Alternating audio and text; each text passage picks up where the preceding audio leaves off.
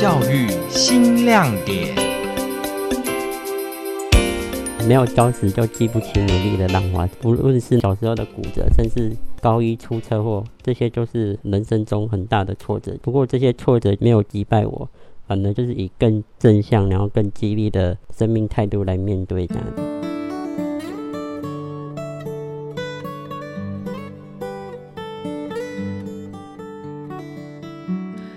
出生，他就是一岁的玻璃娃娃。但是上天似乎要考验他的意志有多坚强，就让玻璃娃娃摔坏了。不忍母亲自责，碎了的玻璃娃娃展现钢铁意志。下半身瘫痪，生活不能自理，他仍然用纯真的笑容面对生活，考取十二张专业的证照，希望能够自食其力。他说：“挫折不能击败他。”正向的生命态度，迎战如礁石般的挫折，才能激起生命中美丽的浪花。听众朋友，你好，欢迎收听《教育新亮点》，我是教育电台彰化分台的刘文珍。今天的教育新亮点将认识这位具有钢铁般意志的玻璃娃娃——云林科技大学财经研究所的康文贤。听他在满布礁石的人生路上，如何让生命激出美丽的浪花。康文贤罹患的是成骨不全症，俗称的玻璃娃娃。文贤妈妈是康文贤全职的照护者。她说：“自从出生的时候就很不好照顾，抱起来或是喂奶的时候，那个骨头都有那个声音，啊，弄来咧切切给完呢。小时候不是断脚就是断手。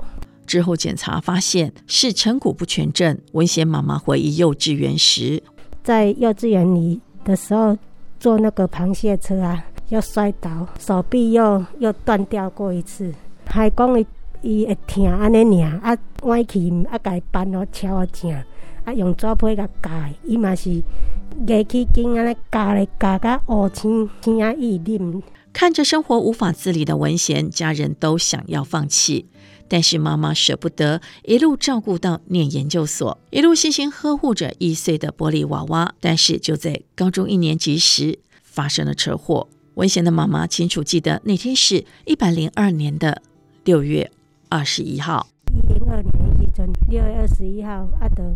早上要带他去那个学校，一个客运车相碰，啊，就怎啊去我摔了倒头栽，去蹬到这个神经，已经就有断掉过啊。当场哭了？有啊有啊，他有哭啊，哎呀、啊。你看他摔下去怎么办？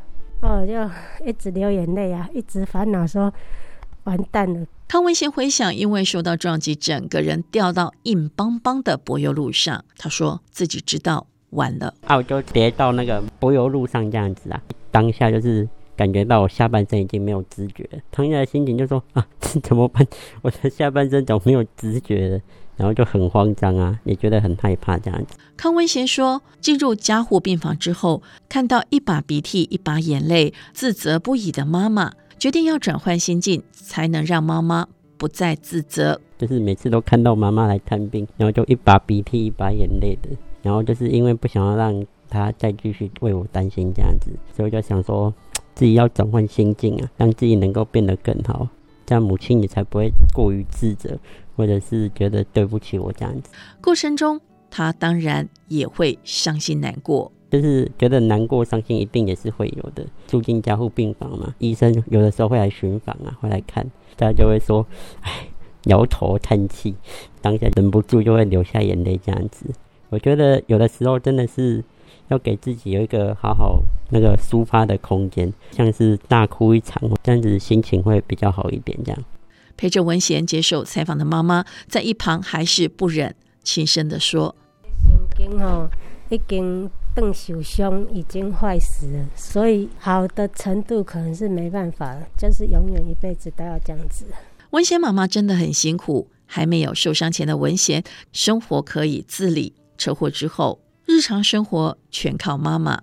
他四十几背的时候，不要背太久是还好啊，啊背太久还要再爬楼梯哦，有时候这个膝盖都那像有没温暖啊，那扛不上来掉。还整理蛮久的，就是我光起床就是要换药嘛，可能准备上就要半个小时以上的。爱背架他鞋子，伤口的清理这样子，嗯，一忙就是可能要三四十分以上这样。哪一个动作要花最多时间？就是换伤口，清理伤口迄压疮的。啊，有当时啊，改换好了，伊伊也搁错晒落来吼，都爱搁搁换一盖。感觉康文贤很乐观，但是他还是不讳言。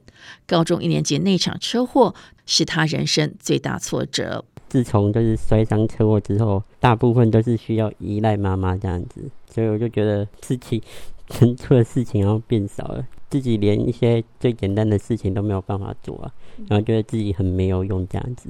为了不让妈妈难过，有着钢铁般意志的玻璃小巨人康文贤试着让自己变得更好，就是有那个什么负面情绪影响的自己，这样转向比较正面正向的观念这样子。呃，没有礁石就激不起美丽的浪花这样子。因为我觉得我的人生嘛，就是遇到很多挫折，不论是那个小时候的骨折，甚至高一出车祸，这些都是人生中很大的挫折这样子。不过这些挫折就是没有击败我。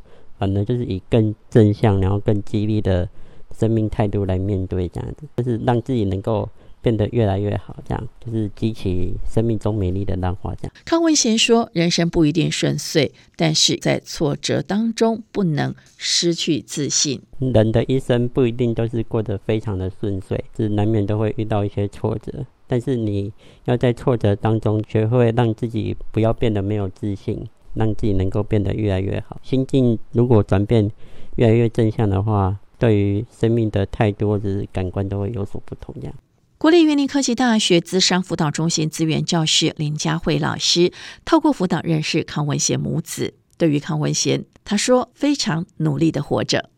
嗯，虽然说障碍影响到他的生理限制啊，但是我觉得他却蛮脚踏实地。而且是扎扎实实的去完成生命中的每一个工作任务，而且不会怨天尤人，非常非常努力的活着。现在的康文贤对痛已经无感了，一切依赖着妈妈，跟妈妈紧紧的扣在一起。他知道母亲总有一天会老去，他希望自己将来可以自理，让年纪渐渐老去的妈妈可以休息。他也要告诉妈妈辛苦了，因为我母亲总有一天也是会。